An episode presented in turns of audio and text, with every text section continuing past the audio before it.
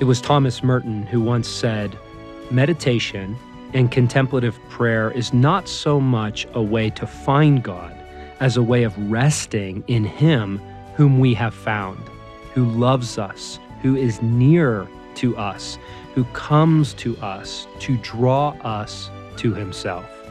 That's a killer quote, Morgan. Friends, welcome back to the Wild at Heart podcast here in the week of May 3rd. Morgan Snyder and John in the studio, picking up with part two of a series that Morgan and his wife Sherry did on the Become Good Soil podcast on contemplative prayer. And there's a whole world of sort of deeper discipleship track here at Wild at Heart in Morgan's BGS world, Become Good Soil world. And we wanted to lift some of that, bring it into the larger listening audience here. If you missed part one, you might want to go back and do that because it's a combination of some teaching and then some spiritual exercises. And this week, Sherry's going to use the daily prayer, which is, and it's, it's just been a lifesaver over the years. It's something that we developed over time, largely around our life in God, right at the front of the war, right at the front of the war for the human heart. We were just experiencing so much interference and chaos and harassment and distraction and just the difficulty of how do I center in Jesus every morning. So the daily prayer is something that kind of has been through like 16 different iterations. It gets edited and changed and added to, but you're going to hear Sherry refer to it, take you into it, and and it's a rich part of the of the prayer tradition here in our little fellowship. So with Thomas Merton's thoughts in mind, here we go into part two on contemplative centering prayer. So Sherry, in the first episode, we really just began to scratch the surface on this this category of what is centering prayer, what is the practice of meditation, and we tried a small practice together.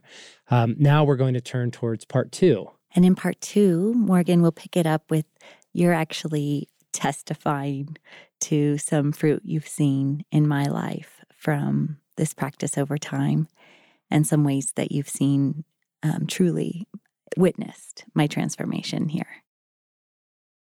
Sherry, in the workshop, you alluded to ways of knowing and how that is very central in our understanding and practice of contemplative prayer. Can you elaborate on that a little bit more? Buddy, first of all, I just want to explore and put out there how much this idea of, quote, knowledge of God is referenced in the scriptures. For example, in Colossians 1, we have Paul. He's interceding for the church and he's praying that they would grow in the knowledge of God. In John and the upper room discourse, as it were, where Jesus is addressing his friends, he says, Now this is life unending. This is eternal life, that they may know you, the only true God, and Jesus Christ, whom you have sent. One of the challenges is what does it mean to know God? And often, from a Western perspective, our um, experience of knowledge is what we might call knowledge about. For example, to know a car is to know how a car works, to know about a car. In contrast, Morgan, there's a whole nother history of knowledge. And obviously, this is a massive, a massive conversation. People have PhDs in this. And so I'm just talking to this as a layperson. There's depth and dimension to this conversation far beyond my experience. But there's been historically in the human experience another way to represent knowledge, and it was knowledge of something.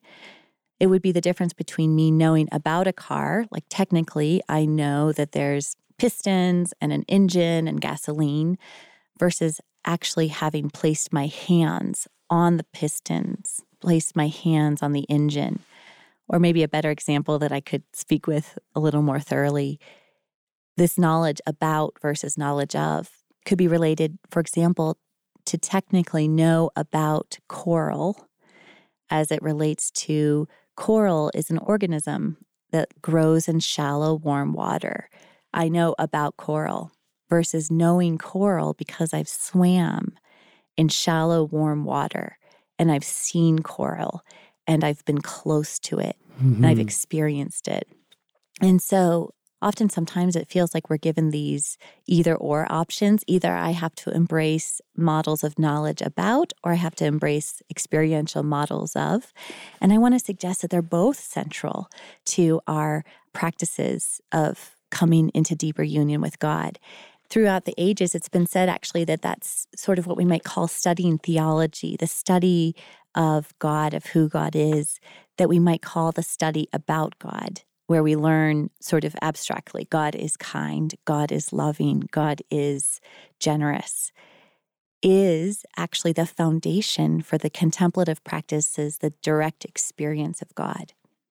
So to know that God loves me technically or sort of as a matter of judicial reality is one thing, but to actually experience that God loves me is a whole nother way of knowing, and that we're really looking for both that it isn't that we disregard the knowledge about God, because sometimes we need the knowledge about God to make the path open, make a safe way for us to enter into direct realization, a direct experience of God. If I don't know that God is generous and loving and open hearted and inclusive of me, how can I enter with confidence into a contemplative practice? How can I know that this is a safe ocean to go swimming in? So I have to know about the ocean in some ways before I can enter into it deeply.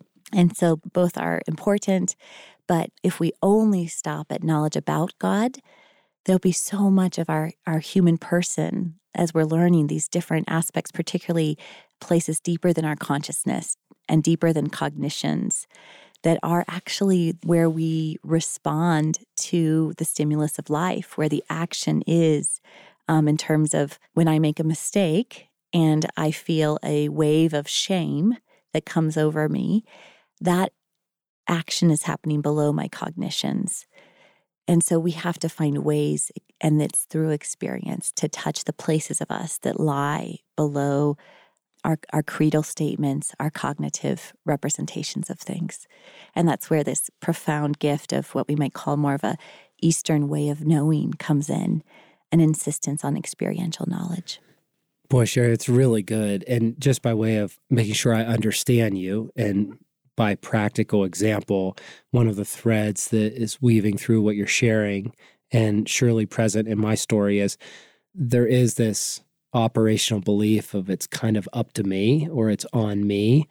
And I've carried that for a lot of my life. But what I hear you saying is I can come to contemplative prayer with the knowledge about God is that He is a loving Father. Yes. And He is perfectly capable of caring for the world that He created. Yes. And I can come into contemplative prayer with those core ideas and trust them Yes. Even if I don't feel them. Yes. I trust them. And it's from that basis, from that foundation, then I can practice creatively and graciously entering into the space of actually opening my spirit to experience the reality of the love of a father. Yes. And so it's from the basis of those beliefs that then I can begin to actually experience the manifest presence of he is generous. Yes. I feel his generosity.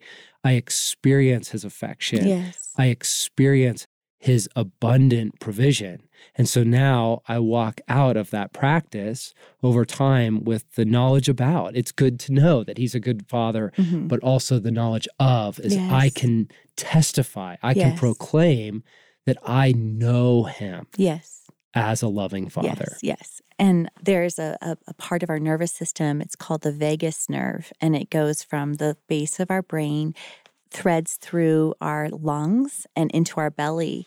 And eventually, we can, through experience, like you're talking about, Morgan, through actually physiologically entering into practices that get let us experience God's love, God's provision as a good father, eventually your vagus nerve, my vagus nerve, will start responding differently. Instead of you feeling your chest tighten, your belly be a little bit sick because you're feeling anxious, you'll be like, oh my gosh, same stimuli, but I know something of the goodness of the Father, and I'm not even trying to get my breath to deepen or my belly to relax. I simply as, as it's been said of Dallas, hurry was not in him. The day might come when you're like, anxiety literally is no longer in me. Hmm. It's not that I'm trying hard not to be anxious, but to join with Dallas's idea, you've actually trained through contemplative prayer to become the kind of person in whom anxiety is not. And that is so thrilling because I have um, all the willpower in the world for me has not been able to eradicate the self hatred, the shame, the intolerable sensations of anxiety that I've contended with most of my life. So to have this third way open up for me of a practice that over time can lead to anxiety no longer being in me, it's so awesome. Hmm. Uh, Sherry, there's there's so much here. Like there's so much fruit in what I hear you sharing that it's more than enough to say, go for it, try it on, try it out. But even before we get into the practicals of how to do this, I just want to ask the question like, why else is it so important? What in this practice have you found to be so deeply generative or, or tov? In other words, mm-hmm. this objective goodness, other than what you've already shared? Mm-hmm. Anything else you want to point mm-hmm. us to? Well, Morgan, I think so much for me, it's it's been kind of like the the missing piece of this puzzle, which is a way two-dimensional word, but how to actually be transformed into the likeness of Christ. There's this amazing passage at the end of Second Corinthians 3. Paul says this, and you can just see Paul breaks into these moments as I've been rereading through Paul's letters of you can tell he's trying to put language to his knowledge of God. He's trying to put language to um, what he knows of God that is beyond the faculty of language to really grasp. But here we go. He says, And we who with unveiled faces all contemplate the Lord's glory are being transformed into his likeness with ever increasing glory, which comes from the Lord who is the Spirit. And I just love the connection Paul is making between these practices of contemplation. And here's Paul. He didn't have the benefit of the brain imaging tech, the technology that we have to actually see that it literally was transforming the, the human person. And I've always wondered, oh my gosh, what it would have, what would have been like if we could have had a brain scan of Jesus's brain, if we could have actually mm. seen how his it's physiology was and what what like how much deep knowing of the goodness of God caused his the amygdala, which is could be thought of as the smoke detector in the survival mechanisms of the brain. It's what senses a stimuli and turns on the alert that we're in danger.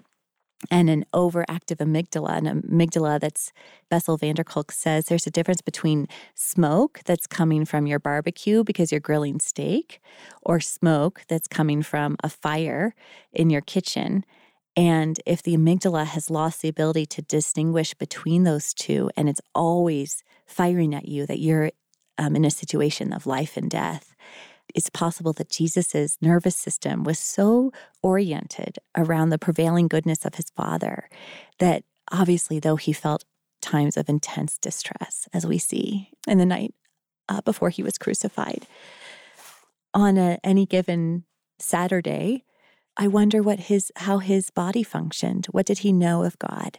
And so that we could be transformed into the likeness of Christ, even on how these non-conscious mechanisms of the body work is fascinating to me. And that it's connected here in the end of the third chapter of Second Corinthians, it's connected to contemplating God, to contemplating who God is. And again, not knowledge about God, but actually interactive knowledge of God. I just absolutely love it. So, you know, and then we have these things like in Colossians 3, where Paul is giving us an example. He says, Since then you have been raised with Christ, set your hearts on things above.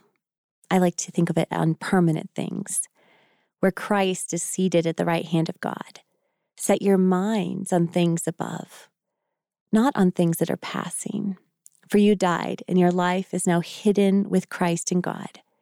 When Christ, who is your life, appears, then you will also appear with him in glory. And then Paul gives us this language. He says, put off all of these things impurity anger, rage, malice, slander. Put these things off, for you are putting on the new self, which is being renewed in knowledge in the image of its creator. And I have been so perplexed because I haven't found a way to pragmatically put off these things, Morgan. I've been, you know, so challenged with contempt and envy and hatred my whole life that I would come to a passage like Colossians 3 and just be so perplexed at the gap between my own experience of transformation and the transformation that seems possible in the New Testament. And for me, this these contemplative practices and the way that they actually rewire my non conscious parts has just been um, the bridge. It's been so awesome.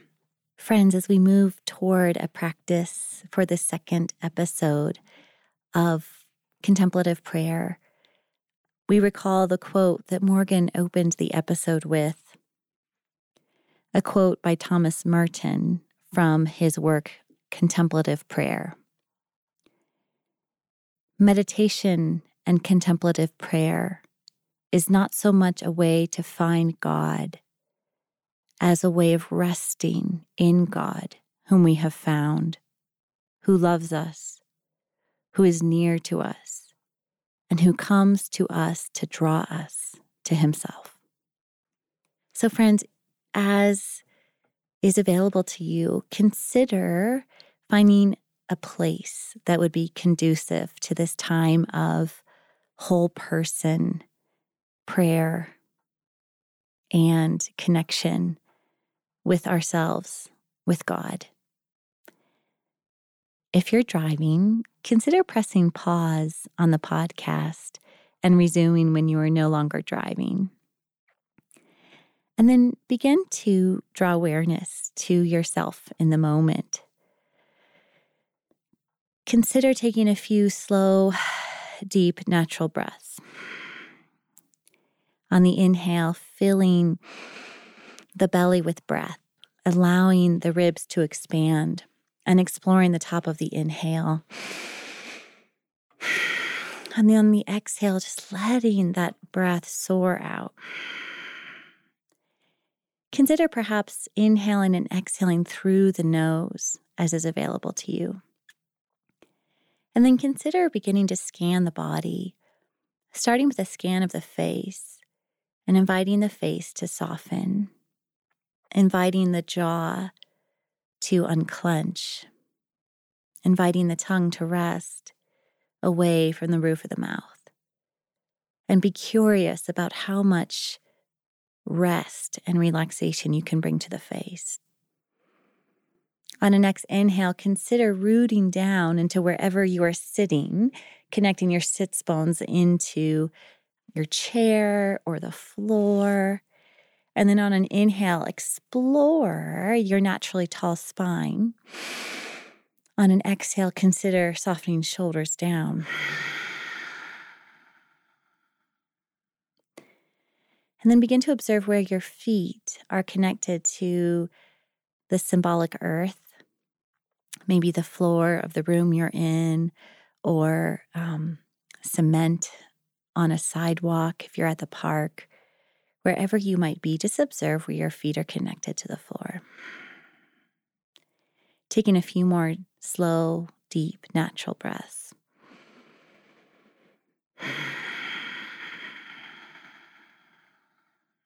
Sitting still, sitting straight, eyes closed or lower to the ground. With respect to the mind,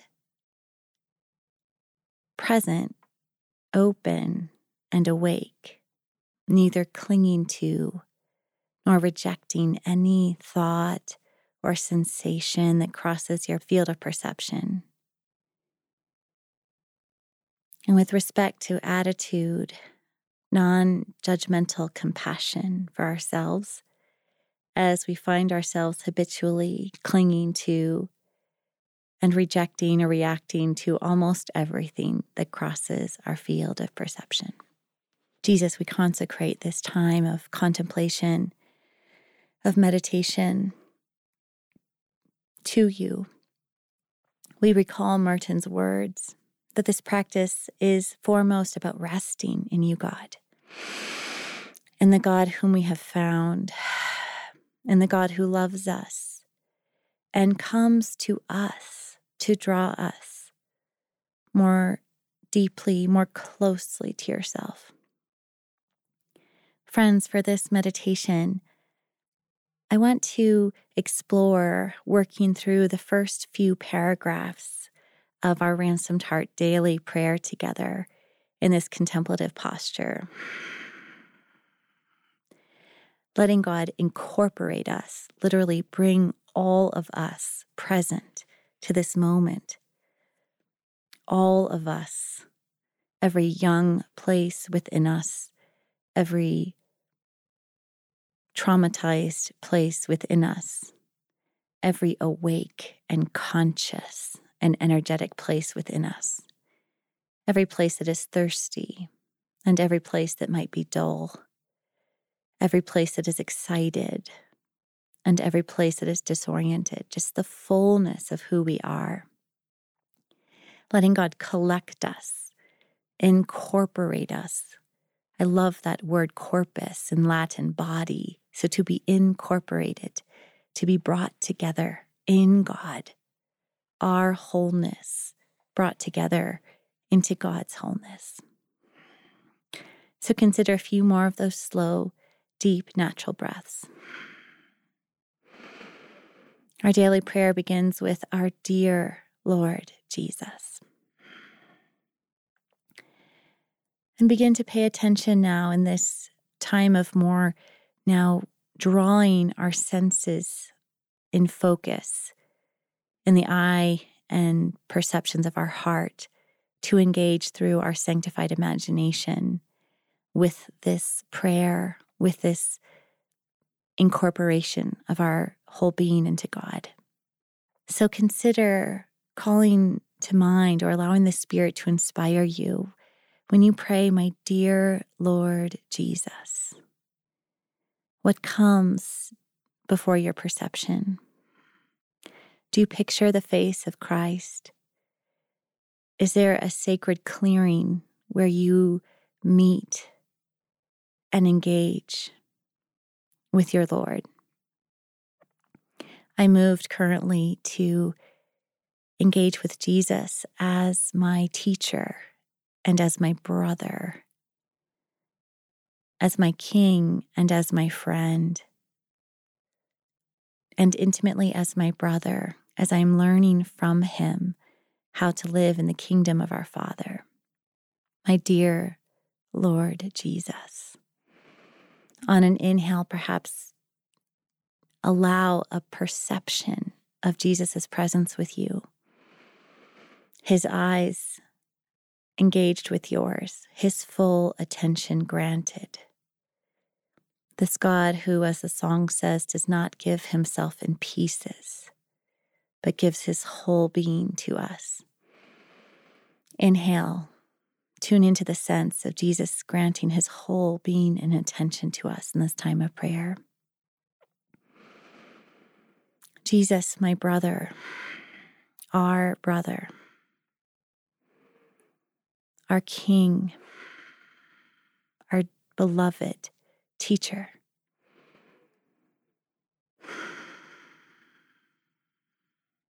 We come to you now to be restored in you, to renew our place in you, and to receive from you all of the grace and all of the mercy that we so desperately need on this day. Friends, consider if there's any perceptible experience of being renewed in Jesus. Perhaps it is of, of your brother Jesus laying his hands upon you, maybe one hand on your heart and one hand on your forehead, in this sacred clearing where you are encountering him.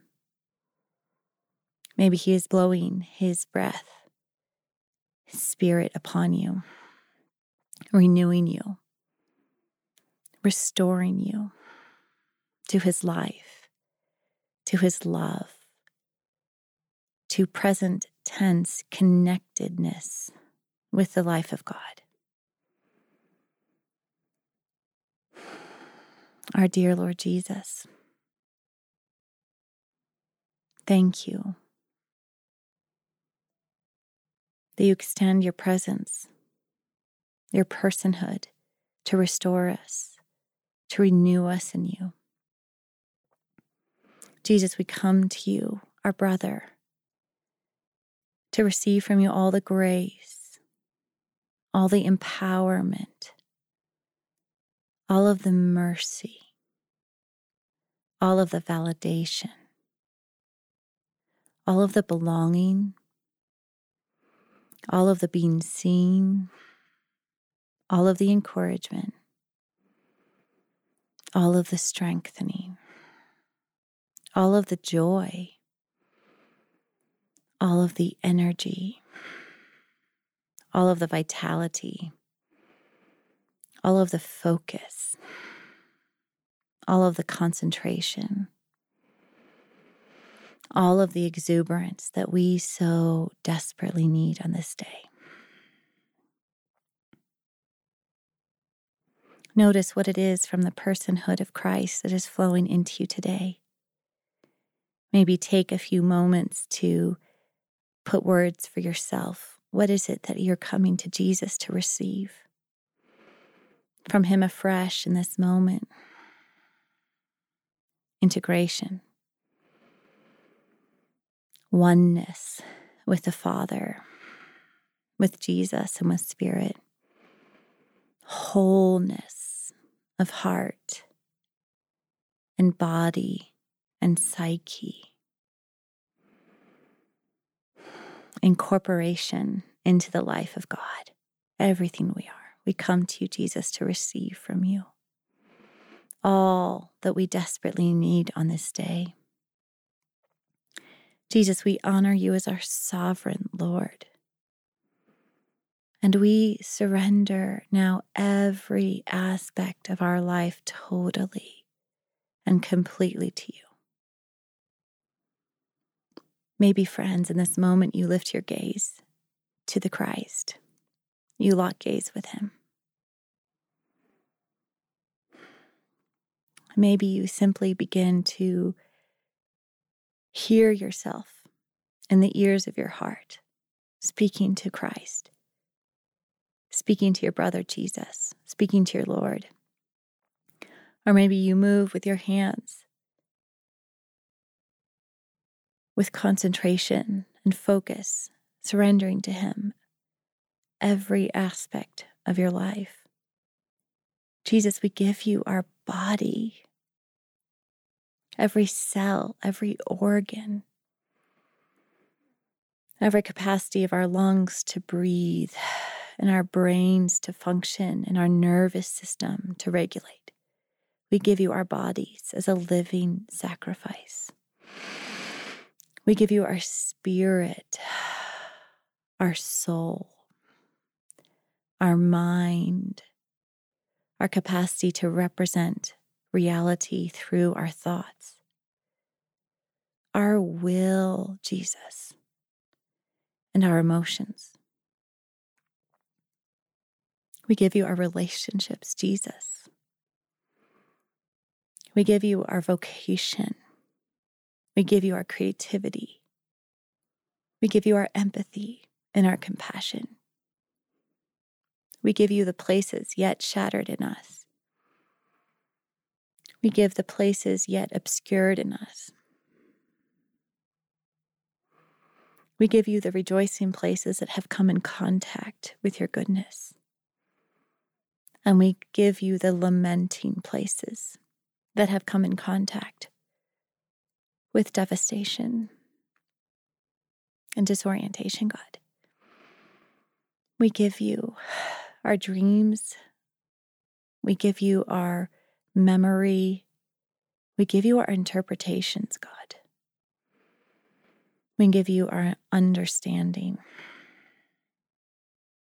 We surrender every aspect of our life totally and completely to you. We give ourselves, God, to be one with you. So now, as we explore calling to the Father, observe in the eye and senses of your heart if the scene shifts? Does Father enter the sacred clearing where you're relating to your brother Jesus?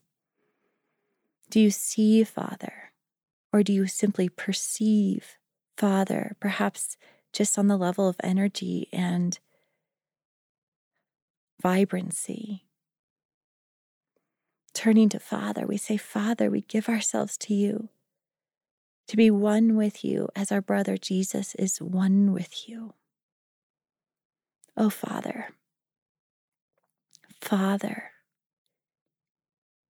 And now, friends, this is slipping to a later paragraph in the daily prayer, but we say, Father, you are our true Father,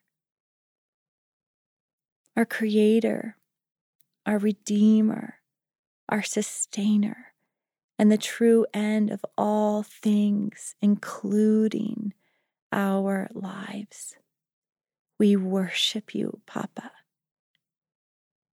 We bow to you and we give ourselves over to you in our hearts' search for life.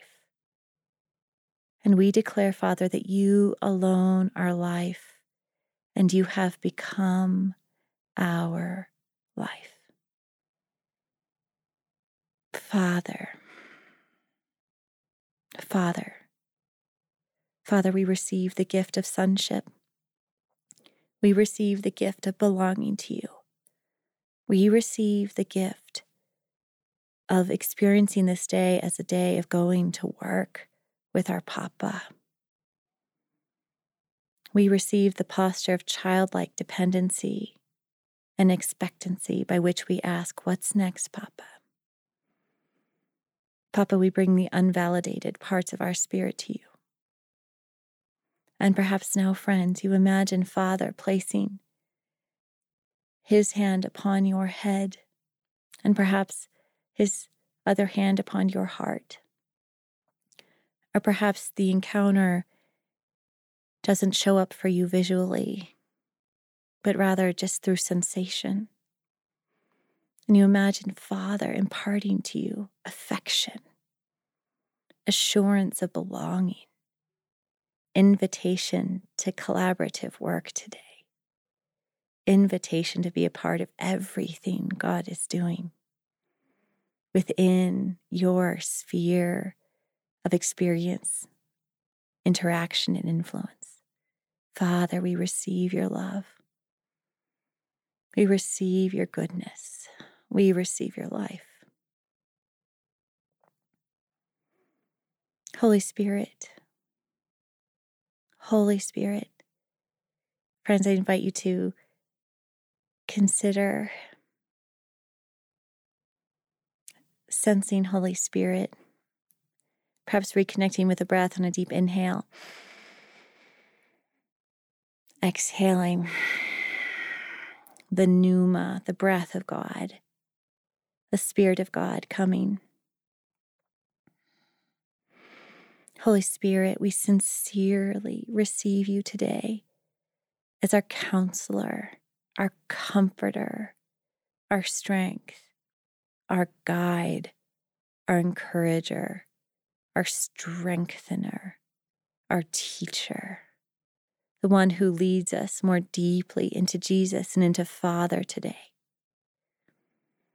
We receive you in every gift that you poured out upon your people, God, over the ages. We receive every gift, Holy Spirit. And we do ask that you would lead us deeper today into oneness with Jesus and with Father, with the life of God.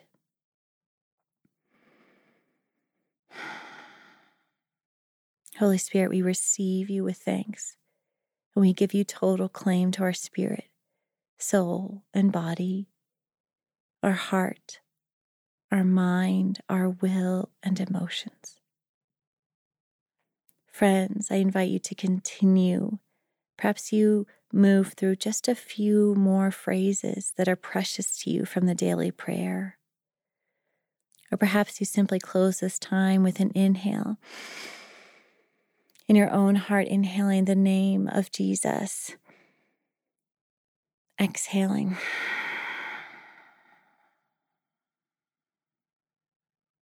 You are here with me, God. And I am here with you. Perhaps you inhale the name Father. And you exhale, Father, I am here with you.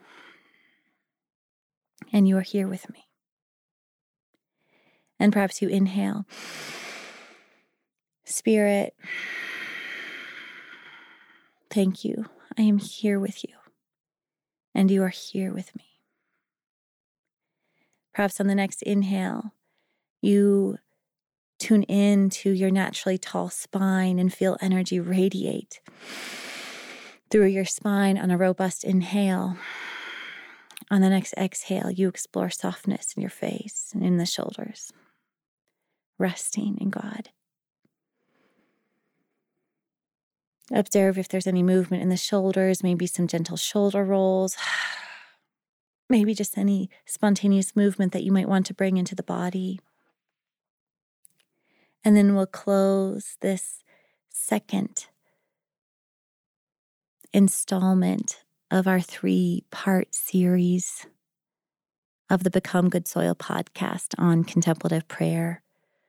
We'll close it as we began with a quote from Thomas Merton Meditation and contemplative prayer is not so much a way to find God as a way of resting in God, whom we have found, who loves us, who is near to us, who comes to us to draw us to himself. Friends, it's our hope that we can introduce or recover some big ideas that open up a new, deeper category in our prayer life with God. And the hope is in this podcast, you've not only learned uh, some things, but also practiced those things. And even more so, it's intended to give you a tool. And so our hope is that you can return to this podcast and come back to Sherry guiding us through this process. Our goal is to receive more and more of the life of God for that wellspring of life being established within us to increase, an increase in order that we might become saturated with the life of God, that we become a reservoir. And out of the overflow and the abundance of God's life, we can bring that love to those entrusted to our care. So, on behalf of the Wild at Heart team, thank you for joining John and I for this Wild at Heart podcast.